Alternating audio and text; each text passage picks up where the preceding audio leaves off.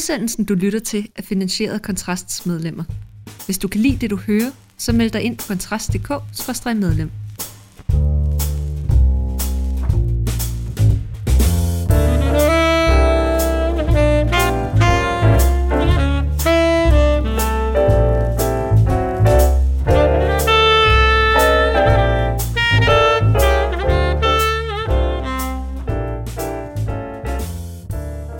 blok, som vi kender den, er efter alt at dømme fortid.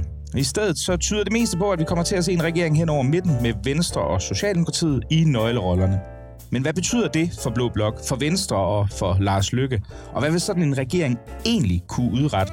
Alt det og meget mere, det vender dagens panel, som også ser nærmere på, hvorvidt den kommende regering vil kunne få held med noget, som er mislykkedes for et utal af foregående, trods lige så mange hensigtserklæringer.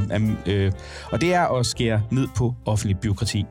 Til den debat der har jeg fået besøg af to nyvalgte blå folketingspolitikere og en gavet analytiker. I studiet der er nemlig dig, Mikkel Bjørn fra Ny Borgerlig. Du er lige blevet valgt ind, og tillykke med det. Velkommen Tak til. for det. Og Steffen Larsen, du er jo en genganger her i programmet, men jeg plejer jo at præsentere dig som øh, elektriker, underviser og repræsentant for det konkrete Danmark. Men nu er du jo altså folketingsmedlem for Liberal Alliance. Tillykke med det. Mange tak. Sidst men ikke mindst, så har vi Christoffer Asruni, tidligere særlig rådgiver for flere borgerlige ministre og nuværende kommunikationschef for Philip Morris. Velkommen til. Tak.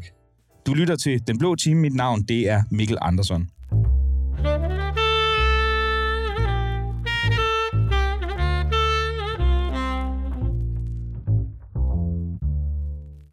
Weekenden indikerede Jakob Ellemann Jensen, at Venstre sigtede efter en regering med Socialdemokratiet, og onsdag erklærede Mette Frederiksen så, at hun også arbejdede hen imod en sådan. Og det skete kort efter, at Enhedslisten havde meldt sig ud af regeringsforhandlingerne og smækket med døren. Dermed har begge partiformænd tydeligvis satset pengene på rødt-blåt, og udsigterne til en midterregering, de er større end nogensinde. Og det rejser jo adskillige spørgsmål. Og først så vil jeg gerne høre, hvad vil sådan en midterregering egentlig kunne formode sig udret? Hvilke af de her savnomspundne store reformer, som der har været talt så utrolig meget, er det, vi kan forvente, øh, Christoffer Asroni? Ingen. Jeg tror til gengæld, at øh, hvis sådan en regering overhovedet bliver dannet, så kommer den til at koncentrere sig om to ting. Det ene at finde nogle penge til oprustning, og det andet at øh, håndtere den situation, der opstår senere på vinteren med overenskomstforhandlingerne, som kan køre helt af sporet på grund af øh, lønkrav affødt af inflation. Men, men virkelig ingen, altså det, det store rationale og, og sådan altså slagnummer for, for ja, begge sider af, af, af midten i dansk politik har jo været, at hvis man samlede den her regering hen over midten, jamen, så kunne der blive truffet alle de svære beslutninger. Der kunne blive lavet reformer for unges trivsel, der kunne blive lavet noget med sundhedsvæsen, der kunne blive lavet alle mulige helt fantastiske ting, som Bjarne Korydøjen også har skrevet en, en leder om i børsen, og du, du tænker, det kommer der slet ikke noget af? Intet overhovedet. Det er snak. Hvis man skal reformere ting i Danmark, så er man nødt til at tage nogle kampe. Hvis man for eksempel skal reformere den måde, den offentlige sektor leverer service på, så er man nødt til at tage nogle kampe med kommuner og med fagforeninger. Og det kommer ikke til at ske. Ikke øh, med øh, en øh, regering over, over midten, det tror jeg ikke på. Steffen, ud af de syv partier, som, øh, som stadigvæk er med i regeringsforhandlingerne, der er øh, i modsætning til Enhedslisten og Alternativet, så LA er jo stadig en af dem. Altså, har du lidt øh, større forhåbninger til, at der kommer til at ske fantastiske ting øh, med den her formodentlig kommende øh, VS-ledet regering? Altså, jeg kan jo ikke spå om, hvad der kommer. Man kan jo altid øh, prøve at deltage konstruktivt i de ting, man er inviteret til. Men, men hvad der kommer til at ske med den her regering? Altså, jeg, jeg, jeg er ikke selv personligt fyldt med et blomstrende håb for en SV-regering, øh, hvad den kan udrette. Sidst vi havde en SV-regering, øh, ja, den, ja, den fejlede efter halvanden to år, hvor, fordi de simpelthen ikke stolede på hinanden, øh, Socialdemokraterne og Venstre i den gang. Øh, og den anden ting, der har været i sådan historisk universitet læst op på det, det er jo det, de lykkedes med at få forhalet og forsinket øh, Storbæltsbroen, så øh, færgeruterne, de blev bevaret længere, end, end hvad de behøvede, øh, og transporten igennem Danmark blev, blev forsinket nogle år med at, med, at, med at blive forstærket. Og så efterlønnen kom også ud af det. Øh, det kan vi jo også lige gå og tænke på, den har vi bøvlet med at komme af med lige siden, øh, og har udelukkende medført flere strukturelle problemer. Så, så de store reformer, er, er, det, er det det, man skal få ud af, af en, øh, af en SV-regering. Øh, historisk viser det sig jo, at det ikke er tilfældet. Øh, øh, så, så må vi jo se, hvad de vil. Altså, der er, der er nogle strukturelle problemer. Finansministeriet står jo nok egentlig og skriger på løsninger på de her strukturelle problemer. Øh, og så må vi jo se, hvad, øh, hvad den her SV-regering vil melde ud af, af ting. Altså, vi melder jo ind med, med egentlig ting, der vil være på reformspor hver gang. Øh, det er sådan cirka, hvad vores grundholdning er, men det er jo ikke en hemmelighed, at LA vil have større reformer. det, det er vist bare vores politiske program. Mikkel Bjørn, du, du øh, jeg formoder, du måske heller ikke har, har de vilde forhåbninger, men altså, ser du det, at der, der vil kunne ske et eller andet? Øh, jamen, jeg har svært ved at se, altså det, der undrer mig, det er jo, at hvis, hvis man kunne blive enige om de her reformer, jamen så kunne man jo sagtens øh, lave et øh, bredt, øh, en bred aftale over midten, uden at det behøvede at, at kræve, at øh, Socialdemokratiet og Venstre skulle gå i regering sammen. Så altså, jeg synes, jeg synes lidt, det er et fatamorgana, det her med, at det kræver, at vi indgår i en midterregering, før vi kan lave de rigtige løsninger for Danmark. Prøv at høre, dem kan vi lave i morgen, hvis vi kan blive enige om dem. Udfordringen er jo, at der er uenigheder, skulle gerne være uenigheder på tværs af, af, af mellem den borgerlige og, og den og røde øh, fløj. Øhm, og, og derfor så tror jeg ikke, at vi får øh, rykket Danmark i en mere rigt, øh, korrekt eller bedre retning ved, at øh, Venstre øh, smider det borgerlige Danmark under bussen og, og indgår i en regering. Det, det, det synes jeg vil være en, en fatal fejl øh, for det borgerlige Danmark. En, øh, en SV-regering, det vil være en hold hinanden i skak-regering, en tredje vane-regering, en hvordan håndterer vi lige her og nu problemerne regering. Det vil ikke være en regering, hvor man tænker langsigtet, fordi partiernes udgangspunkter er simpelthen for forskellige. Og så er der det helt konkrete problem, at Venstre under valgkampen har sat baren meget lavt. Man har ikke foreslået noget videre politisk.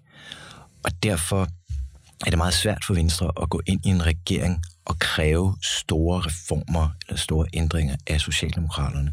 Fordi når man har sat barn lavt over for vælgerne, så er det svært at sætte barn højt over for en eventuelt kommende regeringspartner. Men, men hvad er det så, der er rationalet bag det her? Måske kunne man sige, fra Venstre kunne man måske spekulere i, at der var nogle politikere, som, som godt kunne tænke sig regere, eller altså ministerposter før, øh, sådan inden for en overskuelig tidshorisont, men, men Socialdemokraterne, som vel man jo ikke kan beskylde for at mangle en form for strategisk flere, hvad er det, de kan se, de får ud af det her? Her skal vi abstrahere lidt fra, hvad journalisterne skriver, og så dykke ned i, hvad der egentlig var valgets tale. Og valgets tale var, at Rød Blok tabte. Det er et øh, overset faktum. Rød Blok tabte. Socialdemokraterne blev som parti styrket, men Rød Blok sidder nu på det snæverst mulige flertal, man overhovedet kan sidde, nemlig ved hjælp af de nordatlantiske mandater. Og øh, Rød Blok, det er jo også øh, enhedslisten og Alternativet, så jeg tror, at øh, Mette Frederiksen er godt klar over, at selvom hun som socialdemokratisk leder er styrket, og selvom hun råder over det største parti og det mest manøvredygtige parti, så er det røde flertal meget, meget tyndt. Og derfor så giver det mening taktisk for hende at se, om hun kan etablere samarbejdsmønstre andre steder hen. Men, men det, altså, det, det kan man selvfølgelig godt sige, jo, det er da klart, det er et lille flertal, men det er vel ikke så underligt i dansk politik. I Nyrups regering, der blev dannet i 98 efter valget der, den sad også kun på et nordatlantisk mandat, hvis jeg husker rigtigt. Så Lars Lykkes, øh, den regering, vi fik i 2007, hvis jeg husker rigtigt, den mener jeg også kun sad på et enkelt mandat. Det er vel ikke noget nyt i dansk politik, og, og man kan sige, det er jo gået meget godt for, for Mette Frederiksen at køre en ren rød regering. Så. Ja, men nu lovede hun noget under øh, valgkampen, og det må hun jo så øh, prøve af så hun enten kan sige, vi havde nogle meget lange forhandlinger, læst temamøder, og de endte så med, efter gråd og tænder snissel, at vi fik en øh, regering, som var et kompromis. Eller det modsatte, der havde nogle meget lange forhandlinger, øh, læst temamøder, som endte i ingenting, og se, jeg gjorde mig umage. Så jeg tror lige nu, der er det processen, der er målet.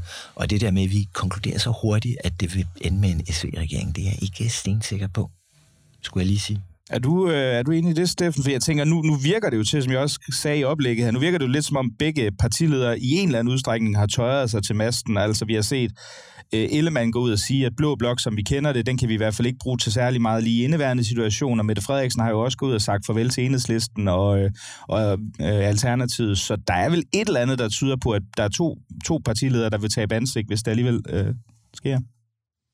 Altså, jeg, jeg tror sagtens på, at de kan finde på at gå i regering sammen. Altså, spørgsmålet er, hvordan de sætter sig sammen. Øh, hvis man kigger sådan på mandatfordelingen, så skal de jo kunne tælle til 90 på en eller anden måde til at støtte den regering. Og når enhedslisten de er trådt væk, så er Socialdemokraterne også nødt til at kigge på, hvem man så har øh, og, og samarbejde med. Øh, man kunne jo forestille sig, at øh, konservative måske hoppede med på vognen, ikke? så var det, de ville pege på, på, en, på ja, min venstre side af regeringen, og det ville være fornuftigt, og, lalala. og så radikale, de har selv sagt det her med, at det skal være et samarbejde over midten, ellers vil vi ikke støtte det, og så vil de sidde og pege på, hvad hedder det, Socialdemokraterne siger, at vi synes, Socialdemokraterne skal være i regering, og så har du med VK, S og hvad hedder det, radikale venstre, så har du lige nok 90 mandater så er der jo en, en god bund for en regering reelt set. Øhm, og så har du jo så også sådan en regering, hvor, jamen, som Asroni så korrekt siger, så lige sidder og holder hinanden i skak. Der kommer ikke til at ske noget, ikke? Og så har vi også en, en, en blød midterregering. Øh, og de kan gennemføre ting på egen hånd, men de vil jo selvfølgelig prøve at satse på at, og måske trække nogle andre ind hele tiden. Øh, SF vil i sådan en situation måske føle sig udenfor.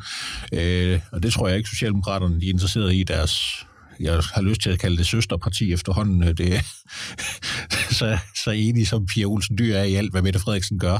Øh, øh, selv når Mette Frederiksen hun siger en ting, som er forkert, så går hun ud og siger det samme, og så når Mette Frederiksen bliver til at rette sig selv, så går Pia Olsen Dyr lige ud bagefter og retter sig selv også. Det, det er imponerende at se, hvordan de er helt synkrone med, med, med to minutters lag nærmest. Øh, men så, så den vej rundt, så tror jeg, at vi, vi skal ikke øh, undervurdere, at, at Mette Frederiksen, der er nødt til at kigge til øh, de partier, der har været utrolig lojale over for hende tidligere, men hun er også nødt til at, at, at se på den virkelighed, hun er i. Øh, Alternativt enhedslisten er ikke øh, nødvendigvis øh, duelig, når, der, når, når det er et meget snævert flertal, der er på rød øh, fløj. Jamen, jeg synes også, der er et helt andet og også lidt overset motiv her, øh, nemlig at øh, jamen, Mette Frederiksen har der stor interesse i at aflive den borgerlige opposition. Altså, øh, når hun får Venstre øh, formentlig til at indgå i en regering øh, med sig, og, og, og så sender hun jo et klart signal til det borgerlige Danmark om, at, jamen prøv at høre, der er ikke nogen eksistensberettigelse for det borgerlige Danmark. Selv det borgerlige Danmark synes jeg er den bedste statsminister. Og det, det, altså, det kommer til at trække lange spor øh, i, i, i det borgerlige, øh, det borgerlige vælgersegment rigtig langt tid frem, øh, og formentlig også ind øh, efter næste valg, tror jeg. Altså, det, det, bliver, det bliver rigtig svært at, at få noget op at stå og, og formidle en, en, en historie om, at øh, her står vi sammen, og vi har et fælles mål og en fælles idé, vi kæmper for. Øhm, og jeg synes også, det, jeg synes også hele den der tale om, at øh, jamen, det borgerlige Danmark er brudt sammen, og der er ikke, nogen, der er ikke noget, hvad skal man sige, raison d'etre for den. Øh, jeg, synes, jeg synes, det er lidt mærkeligt, fordi at jeg, har, jeg har svært personligt svært ved at se, at der skulle være større uenigheder mellem de borgerlige partier, end der er mellem partierne på venstrefløjen. Altså, det, det, det, synes jeg, det, det synes jeg simpelthen ikke er rigtigt. Altså, der er ikke større uenigheder mellem Venstre og Nye Borgerlige, end der er mellem øh, Socialdemokratiet og Enhedslisten eller Alternativet for den sags skyld. Øh, og det tror jeg gælder hele vejen rundt. Så, så det handler simpelthen om konstruktivt samarbejde, og mit indtryk er også, at de borgerlige partiledere faktisk op til valget her, nu, der, nu er det så faldet lidt sammen øh, til, til sidst i valgkampen, men ellers op til valget havde fået stablet et rigtig godt og konstruktivt øh, samarbejde på benene. Og jeg synes, det er øh, øh, jamen, rigtig, rigtig ærgerligt, at øh, Ellemann og måske også Pape øh, ender med at smide det gode, forholdsvis gode samarbejde under bussen. Øhm, det kan godt være, at vi ikke have, kunne have vundet det her valg uanset hvad, men vi kunne have arbejdet videre med den konstruktive dialog, og, og jeg er helt overbevist om, at hvis vi havde gjort det, så havde vi fået et borgerligt flertal ved næste valg. Hvis, folk, hvis de borgerlige partier, og det gælder jo særligt Venstre, også havde tur at være deres borgerlighed bevidst, så det havde været lettere at, at formidle en historie om, at vi vil noget andet end den socialdemokratiske regering og det flertal, der er bag den. Ja, for det ligger vel meget godt over til mit næste spørgsmål, øh, og det er om, om, om den blå blok, som vi kender det, og det har vel nærmest været sidst, for altså den har vi jo haft siden øh, vi sidste gang havde en, en SV-regering. Det gik i øvrigt ikke så godt, det var fra 78 til 79. Men altså, den, den er vel næsten afgået endeligt ved døden nu, eller hvad siger du, Christoffer? Altså indholdsmæssigt er den ikke afgået ved døden.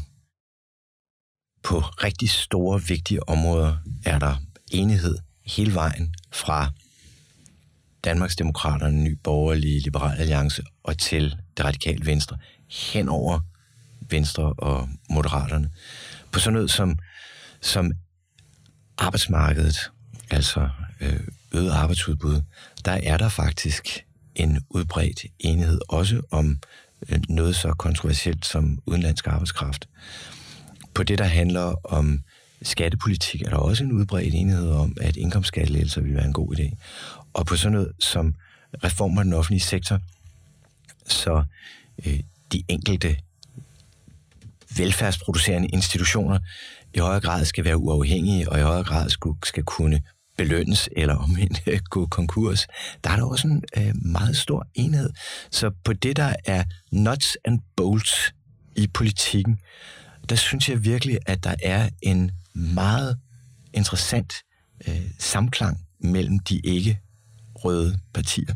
Til gengæld, på det, der handler om processen, og hvordan man skal gå frem, og hvordan man skal gribe politik an, hvem man skal forhandle med, og hvilke egoer man skal pleje osv., der er der store skæld. Altså, det er svært for Jakob Ellemann og Inger Støjberg at øh, have med hinanden at gøre, det er helt tydeligt. Og det er helt åbenlyst jo også, at Lars Løkke mener, at nu har han prøvet blokpolitik i så mange år, nu er han nødt til at prøve noget andet. Men det er som noget processuelt. Fordi Lars Løkke, manden, der står uden for blokken, eller påstår, han står uden for blokken, hans politik er jo langt hen ad vejen, langt mere borgerlig, end Venstres erklærede politik er. Så altså, vi står med nogle interessante paradoxer her. Men, men det ændrer vel ikke på, at selv hvis man, man, man siger, at der er en masse sådan, sådan konkret politik, som man vil kunne blive enige om, så, så er, er altså, hvis, hvis man kan sige, at Blå Blok er blevet afledet på grund af proces, så er det vel ikke desto mindre, altså problemet er vel ikke desto mindre meget reelt i den situation, vi står i nu, hvis man ikke kan præsentere ja, et konkret alternativ. Ja, problemet er reelt, og øh, der er det så interessant at se, at det ikke nødvendigvis er Lars Løkke og Moderaterne, der er det store problem, men muligvis Venstre, der er det store problem. Fordi Lars Løkke og Moderaterne siger, at de står uden for blokkene, men er i virkeligheden øh, et parti, der i højere grad end Venstre prøver at presse Socialdemokraterne til politiske indrømmelser. Jeg kan ikke se, hvordan Venstre presser Socialdemokraterne til politiske indrømmelser. Jakob Ellemann stod godt nok på Venstres landsmøde og sagde, groft sagt, at der var to kriterier for at kunne øh, gå i clinch med Socialdemokraterne. Det ene, det var, at man øh, gennemførte reformer, altså man reformtestede Socialdemokraterne, og det andet var, at man skulle have tillid. Ikke? Men, men i forhold til den her reformtest, Jakob Ellemann vil udsætte Socialdemokraterne for, så må jeg jo spørge mig selv, øh, hvorhen? Altså, hvilke ting er det, Venstre har foreslået, som er bedre, end hvad Socialdemokraterne har foreslået? Venstres skatteudspil under valgkampen var, så vidt jeg kan se, dårligere end Socialdemokraternes skatteudspil under valgkampen. Det var lige uh, uambitiøse, men Socialdemokraternes hang da i det mindste sammen med et forhøjet beskæftigelsesfradrag. Venstres forslag om øh, lavere skat på fuldtidsarbejde er meget svært øh, at få til at hænge sammen og, øh, og, og kompliceret, og var heller ikke øh, fuldt finansieret. Så altså, ja, ja, det store problem i dansk politik, så vidt jeg kan se det, det er Venstre. Jeg er fuldstændig enig med Kristoffer. Altså, jeg, jeg har øh, længe ment, og sagt i mere lukkede fora, og nu, nu tror jeg, jeg vil tillade mig at sige det, at Venstre er det mest ligegyldige parti i Danmark. Altså, de, de tør ikke mene noget om noget som helst. Altså, alle andre partier har en eller anden form for eksistensberettigelse, vil et eller andet med Danmark. Selv Socialdemokratiet, som også er et magtparti. Øh, men, men Venstre, de tør ikke mene noget om noget som helst, og det gør det enormt svært øh, at skal, øh, stable en borgerlig opposition på benene. Der, og jeg mener faktisk, der er en fælles mængde af værdier mellem Liberal Alliance, Dansk Folkeparti, Nye Borgerlige osv., men, men Venstre, øh, de er mere interesseret i magten, og det gør, at de trækker rigtig meget over mod Socialdemokratiet, øh, hvis det er der, de føler, at indflydelsen er.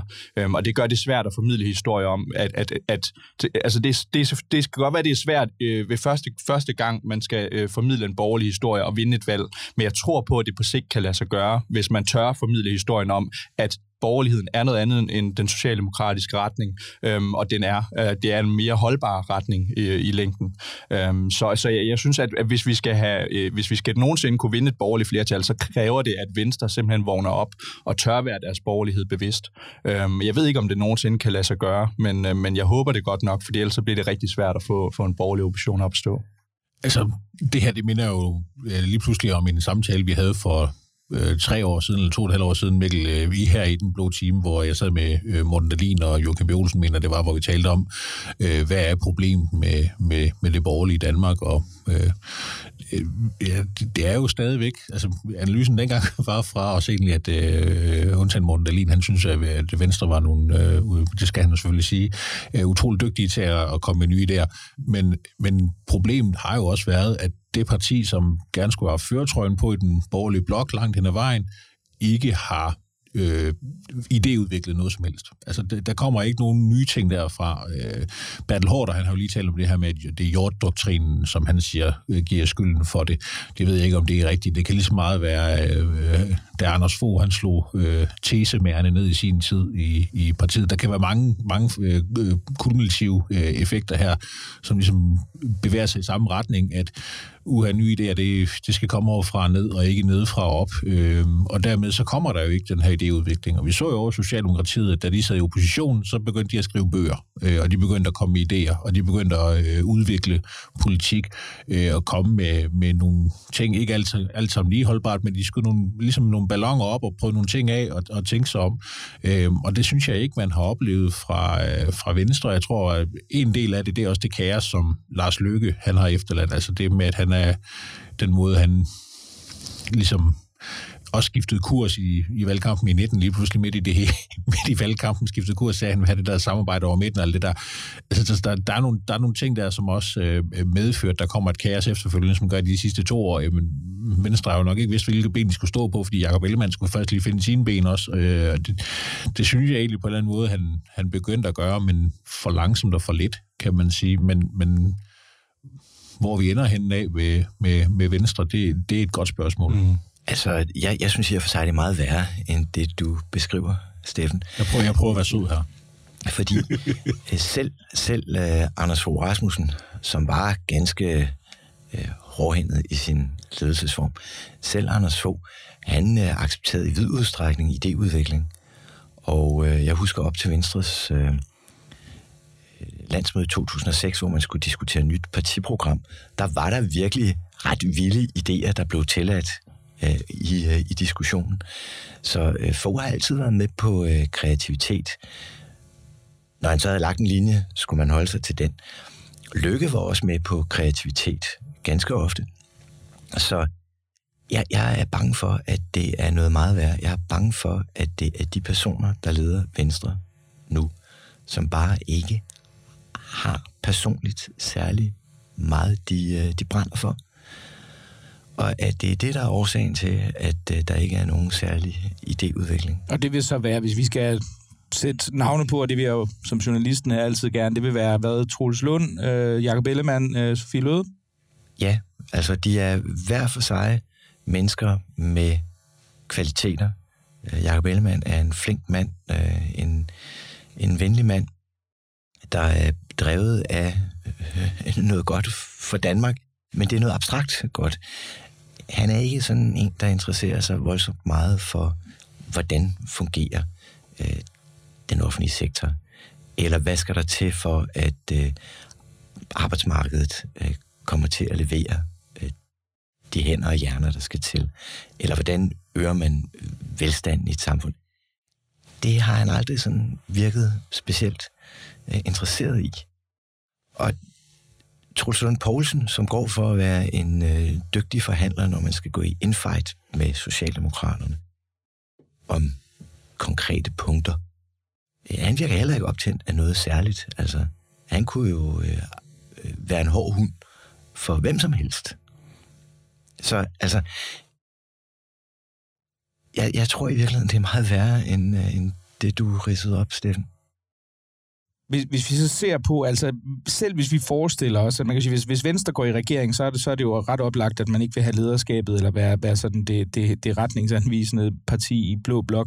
Men selv hvis det skulle gå sådan, at, øh, at forhandlingerne, som du tænker kunne være en mulighed, Christoffer, de kollapser, og Mette Frederiksen må gå tilbage med hatten i hånden til Francisco Rosenkilde og Maja Villadsen og sige, jeg kunne sørge godt tænke mig den regering med jer som parlamentarisk grundlag alligevel. Så er det vel svært at forestille sig, at Venstre ligesom vi kunne genvinde sådan en, en, den rolle, som man havde øh, under op til valget som, som, som leder af Blå Blok. Hvem vil det så blive, hvis, øh, hvis vi forestiller os, at det ikke bliver det? Hvad siger du, Mikkel Bjørn? Jeg har en mistanke om, hvad Steffen måske vil sige. Ja, Men, øh, jeg synes, det er et godt spørgsmål. Altså, så jeg vil heller ikke give noget definitivt svar, men, men jeg vil godt sige, at, at øh, da vi gik ind i valgkampen, der havde, jeg, der havde jeg nok personligt ubetinget svaret Pape. Øh, jeg synes, han var det bedste bud. Øh, jeg synes, han var en samlende figur, øh, og, og, men jeg må også konstatere, øh, også på baggrund af de, den håndtering af de sager, der har været, og hvordan det er blevet kommunikeret og meget andet. Jeg, jeg, jeg er ikke helt overbevist om, at han, han er stærk nok øh, leder til at kunne håndtere det øh, ansvar, øh, det kræver at være leder af oppositionen. Nu må vi se, øh, om han øh, formår at bygge en autoritet op igen. Det kan selvfølgelig godt være. Øh, ja, jeg synes, øh, jeg, synes, jeg synes, Alex gør det rigtig godt. Lad mig sige det sådan. Ja. Ja, altså... øh, man kan sige, hvis der nu kommer en SV-regering, så kan man jo kigge over i borgerlig blok, og så kan man jo kigge derind, og så kan man prøve at kigge i maskinrummet, og så kan man se, hvem er det, der faktisk har noget reel oppositionspolitik til, til en eventuel VSV-regering. Øh, hvem er det, der vil øh, nogle gange øh, være et støtteparti, hvis de går den rigtige retning, og hvem er det, der vil, vil, vil slå til det hele og sige, nu må jeg altså tage jer sammen, hvis det går, hvis det går galt, og dermed også blive en, en eller anden art, at øh, det, øh, Øh, fyrtårn eller lysende øh, eksempel på, på borgerlig øh, hed og borgerlig retning. Øh, det er jo det, er det gode spørgsmål, ikke? Altså, hvem har stamina og kræfterne til det? Og, mm, ja, øh, hvis, jeg, hvis, jeg, hvis jeg ikke var så ydmyg, så vil jeg jo sige, Liberal Alliance kunne måske godt være et godt bud. Øh, og altså, den popularitet, vi har lige nu, er jo... Øh, øh, Ja, hvis man skulle sige det så lidt øh, hårdt, det der er affødt af, af to ting. Et, at øh, Venstre og Konservative ligesom ikke har formået at, at vise noget borgerligt reformspor og, og samle kræfterne, men også har øh, haft lidt personlighedsproblemer, tror jeg, jeg vil kalde det. Altså det, det er jo øh, øh øh Pabes øh, personer, måske også øh, lidt Jacob Ellemanns person, som vælgerne også øh, fravælger, så siger man, okay, hvem, hvem står der så, som har en stærk person? Og Alex, han har jo vist sig i, i en fantastisk form øh, op til den her valgkamp her, også under den. Øh, og så er det jo det der med, hvor, hvor vækker man tillid henne? Altså, og det der, det er jo sådan lidt, øh, du ved, valgkampsoptimering og alle mulige andre ting. Øh, øh, og strategi og spænd og alt sådan noget, øh, som så begynder at, at blive faktorer også. Men og det gider jeg ikke interessere mig for. Jeg er interesseret i idéerne, og jeg er interesseret i mig i, hvem der er, ja, om man vil, vil kæmpe for de idéer, ikke? Og det tror jeg, øh, at altså, Nye Borgerlige kan jeg sagtens se stå og kæmpe rigtig hårdt på nogle konservative værdier lige nu. Øhm, og, og, jeg ved ikke, om det er det råd, jeg giver til jer nu, men altså, jeg, jeg vil da umiddelbart være den, der to... Øh, øh, fordi lige nu er der tre eller reelt set fire konservative partier, som har svært ved at finde konservatismen. Mm. Du har Danmarksdemokraterne, du har Dansk Folkeparti, du har Konservativ Folkeparti, og så er der Nye Borgerlige. Øh, og der er ikke rigtig nogen af dem, der øh, øh, øh no offense, øh, Mikkel Bjørn, men, men øh, øh, som rigtig har vist en, en konservativ tone frem mod den her valgkamp her. Og det tror jeg måske også er en af de ting, som, øh, som ligesom gør, at det er svært at, at finde en samling i det der, fordi øh, man har fire på papiret konservative partier lige nu. Det synes jeg, det er måske to eller tre for meget.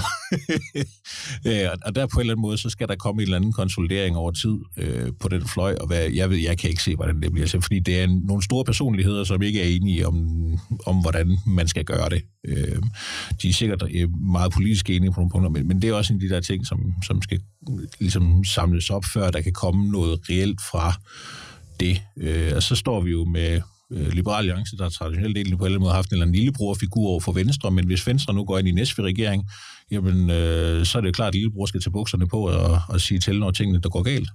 Øh, og der, der ligger et eller andet der. Jeg tror, at personligheder kommer til at betyde rigtig meget.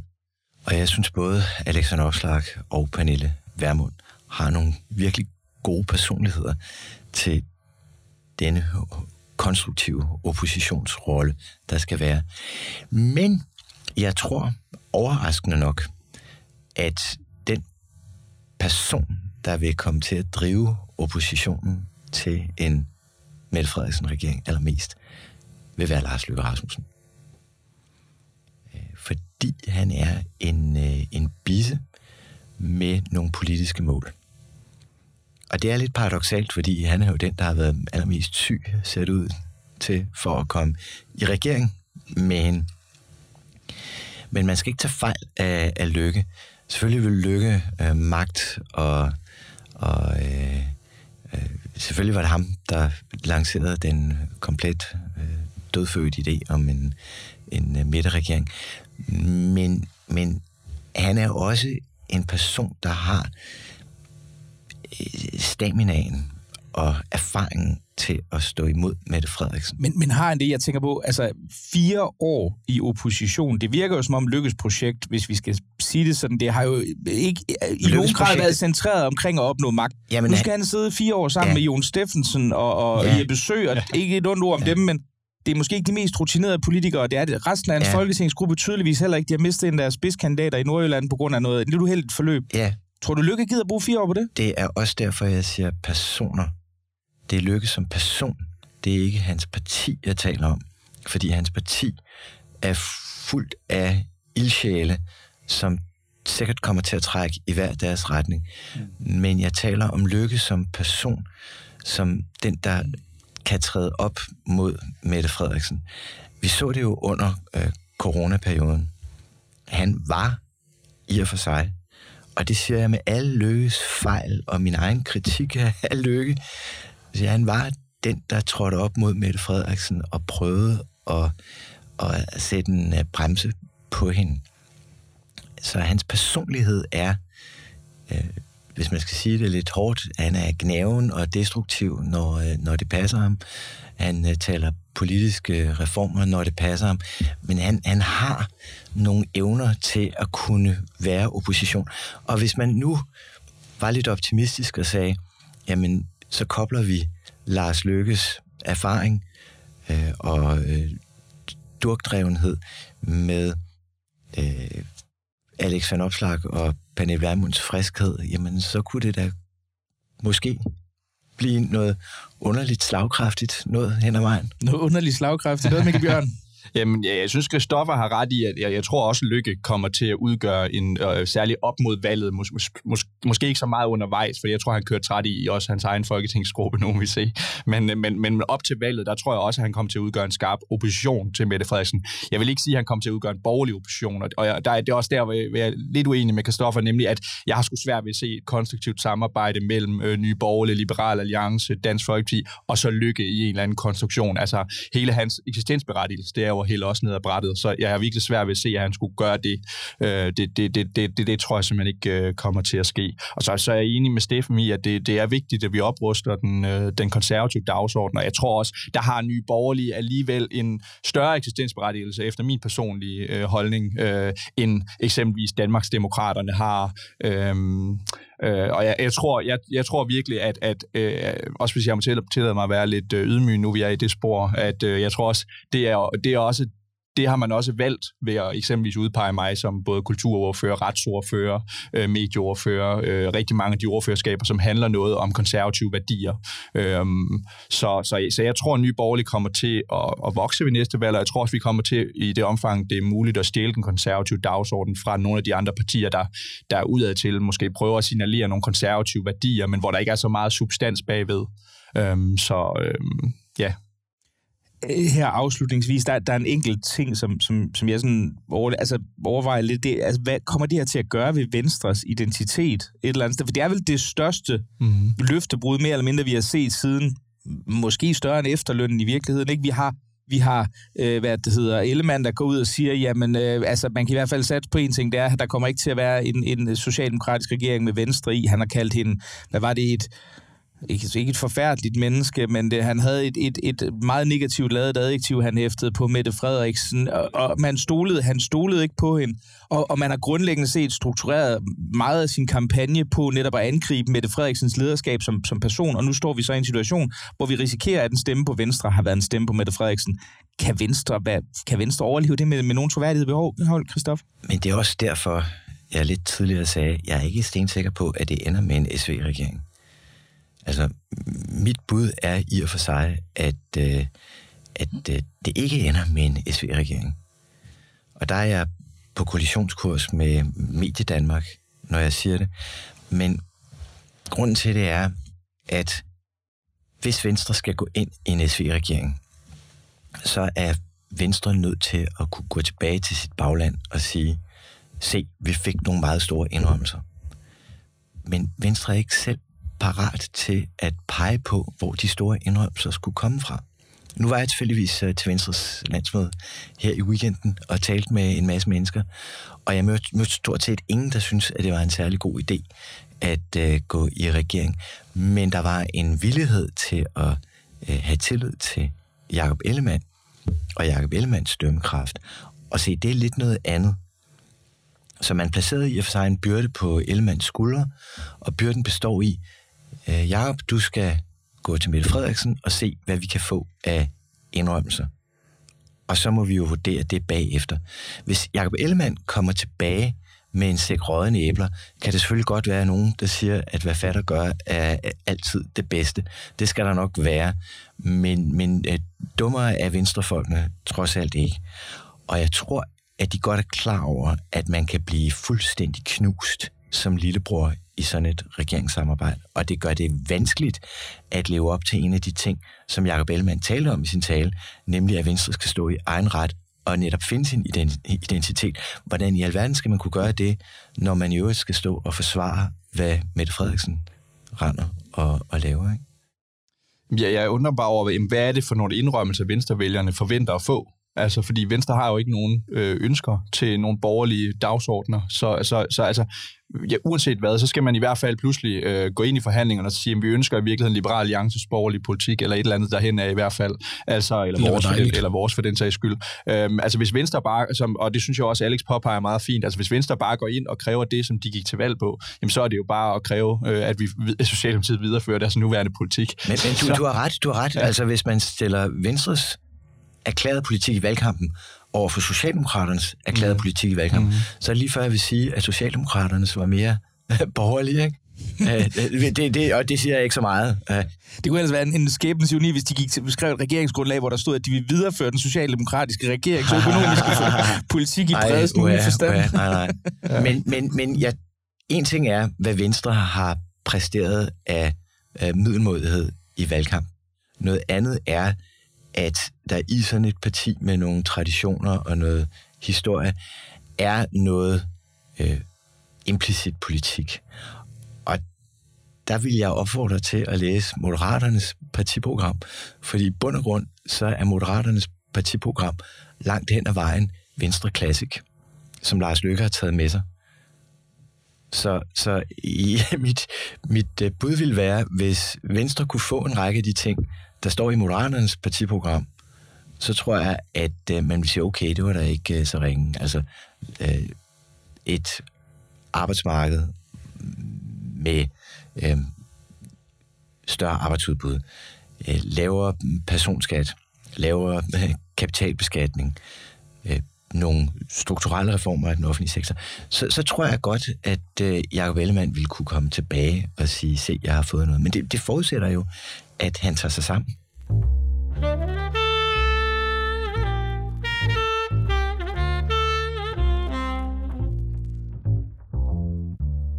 Er der én ting, som alle Folketingets partier kan blive enige om, så er det, at byråkrati er noget af det værste i hele verden, og at en ny regering skal sørge for at gøre op med ineffektivitet i den offentlige sektor og alle de angivelige overflødige paragrafer, som forårsager det.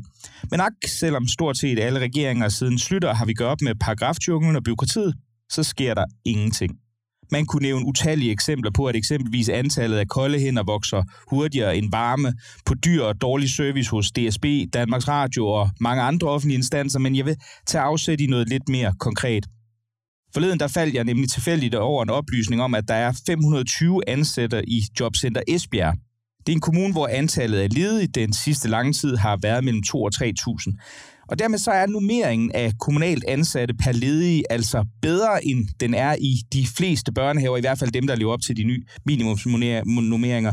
For der må man altså nøjes med seks pædagoger per barn.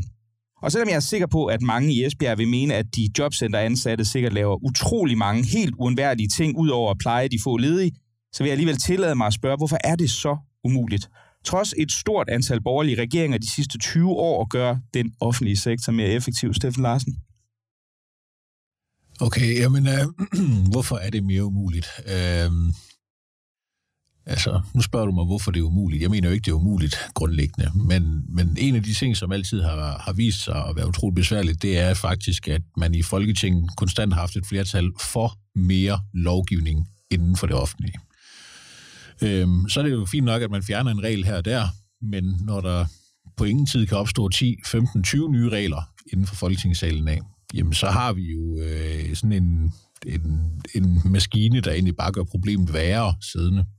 Øh, en af mine øh, sjove eksempler, øh, som jeg øh, ikke har turneret så meget med, men som, som jeg synes er sådan lidt, øh, lidt øh, vanvittigt, det, det er jo for eksempel, at øh, Astrid Krav, øh, som, som siddende øh, øh, ældreminister og sundhedsminister, var ude og sige, at nu skulle vi gøre noget ved alt det byråkrati.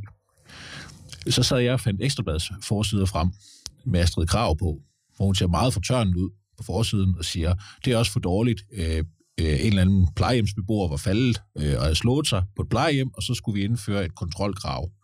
Øh, jeg tror, jeg kunne finde 15 for Ekstrabladets forsider med Astrid Krav, om at hun øh, som øh, folketingsmedlem havde stillet krav om mere kontrol ude på plejehjem, og mere kontrol i sundhedssektoren generelt altså den person, som har stået for at indføre nærmest allermest kontrol på det område de sidste 20 år, det er Astrid Krav. Øh, og på samme tid, så er hun så personen, der nu har gjort sig til bannerfører, eller havde gjort sig til bannerfører inden, uh, inden valget, for at nu skulle vi af med alt det byråkrati. Jeg, jeg, jeg synes jo, det er kosteligt, ikke? fordi altså, øh, der er jo der er jo sådan en, en selvfødende mekanisme, når at, øh, den, den nemme måde at vise, at man er handlekraftig som politiker på, det er ved at indføre en regel, der skaber noget byråkrati. Øh, og det at være handlekraftig, eller det modsatte af handlekraftig, det er at foreslå, at byråkratiet skal væk øh, på en eller anden måde i medierne. Altså, det, der er et eller andet der, som, som gør, at det bliver sådan en selvfødende mekanisme med mere byråkrati. Og det er det, vi skal have gjort op med. Mit allerførste job var i Finansministeriet i 1992. Og min første arbejdsopgave, det var at øh, lukke den daværende uh, regerings afbiokratiseringsprogram. uh, jeg har beskæftiget mig med det professionelt uh, i en del år.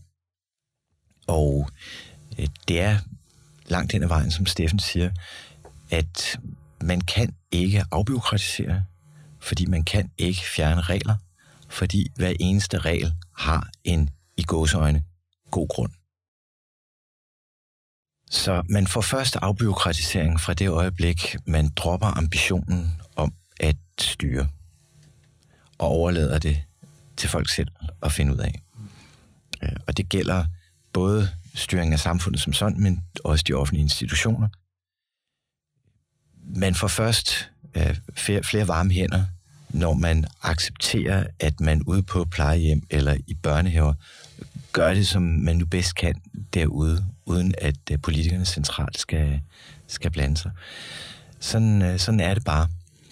Og, og derfor handler det i bund og grund om, at man uh, decentraliserer, at man opgiver ambitionen om at styre alting i, i detaljer, så vil resten komme af sig selv. Men så længe man, man har ambitioner om at styre alting i detaljer, for eksempel have regler om uh, minimumsnormeringer, eller regler om, hvad man skal kontrollere, fordi man ikke regner med, at borgerne eller brugerne selv kan, kan gøre det, jamen så vil der være øh, masser af byråkrati. Og en del byråkrati er også op i folks hoved. Jeg hørte for eksempel en ledende venstrepolitiker her forleden dag fortælle om besøg i øh, hans datters børnehave, hvor øh, han havde spurgt, hvad kan vi gøre for at hjælpe jer? Og en af pædagogerne havde sagt, at I kan komme med, med boller. Og så havde lederen af daginstitutionen sagt, jamen det kan ikke lade sig gøre, det må I ikke. Og der må jeg bare sige, at øh, de regler, de blev ændret tilbage i 2010. Og det er åbenbart ikke sævet ind i den enkelte institutionsleders hoved, at man faktisk godt må lade forældrene komme med boller eller frugt eller, eller lignende. Så byråkrati er også en mental tilstand i folks hoveder. Mikkel Bjørn? Jamen, øh, jamen, jeg er enig i noget af det, der blev sagt. Øh, altså, hvor, hvorfor har borgerlige regeringer ikke formået at, at, at skabe en reel afbyråkratisering? Altså, jeg tror, det hænger meget sammen med, at vi har ikke haft reelt borgerlige regeringer øh, i rigtig, rigtig, rigtig mange år. Øh, så, så altså, og så handler det om, som Christoffer påpeger, at, at man simpelthen tør nogle gange lade korthuset falde sammen. Altså det vil jo være konsekvensen af, at vi fjerner en masse regler, som er skabt med henblik på at forhindre øh, ulykker eller uheldige sager, eller hvad det nu måtte være. At det er et ansvar, man er nødt til at tage på de enkelte institutioner, eller hvor det måtte være ude det, i det offentlige. Øhm, så, så altså, det kræver øh, nogle borgerlige, der tu, tør sige, at jamen, der kommer til at ske flere fejl, der kommer til at ske ting, som vi er nødt til at, og, og, hvor, hvor ansvaret er nødt til at blive taget af de medarbejdere, der er ude på de enkelte institutioner, i stedet for politikerne som helhed. Altså vi er nødt til at tage et opgør med tanken om, at det er politikerne, der sidder og har det overordnede ansvar for hele Danmark, øhm, og, og så give ansvaret tilbage til borgerne, til de enkelte institutioner. Øhm, og der, der vil jeg også godt tillade mig at sige, at, at det er jo nogle af de områder, hvor jeg synes, at Nye Borgerlige virkelig er bannerfører på, på det her område, fordi at vi gerne eksempelvis vil sætte skolerne fri og gøre dem til selvejende institutioner og, og lade pengene følge borgerne i rigtig mange andre henseender, fri plejehjem og alt muligt. Øhm, så, og det tror jeg virkelig er, er, er løsningen. Altså, men, men det kræver igen, øh, som vi også har talt om før, at partier som Venstre og Konservativ særligt, øh, og, og forhåbentlig også Dansk Folkeparti for den sags skyld, tør være deres borgerlighed bevidst og tør udstikke en retning, der er markant anderledes end, end den venstreorienterede retning. Og, og, og den dagsorden, du der beskriver, det er en, som jeg ved, Lars Løkke rigtig godt kan lide og bakker op om. Og når han hører andre partier sige sådan, så siger han, ja, det er jeg enig i. Det er det, jeg selv arbejder for. Men man skal bare være bevidst om, hvad det koster. Fordi der vil være modstand fra kommunerne, som har et godt greb i øh, både Venstre og Socialdemokraterne, og der vil være en modstand fra fagforeningerne, som har et godt greb i Socialdemokraterne. Og det er derfor lykkes konklusion så bliver, så skal vi have en regering med Socialdemokraterne, så vi på en eller anden måde kan presse Socialdemokraterne til at øh, ændre sig på de her områder.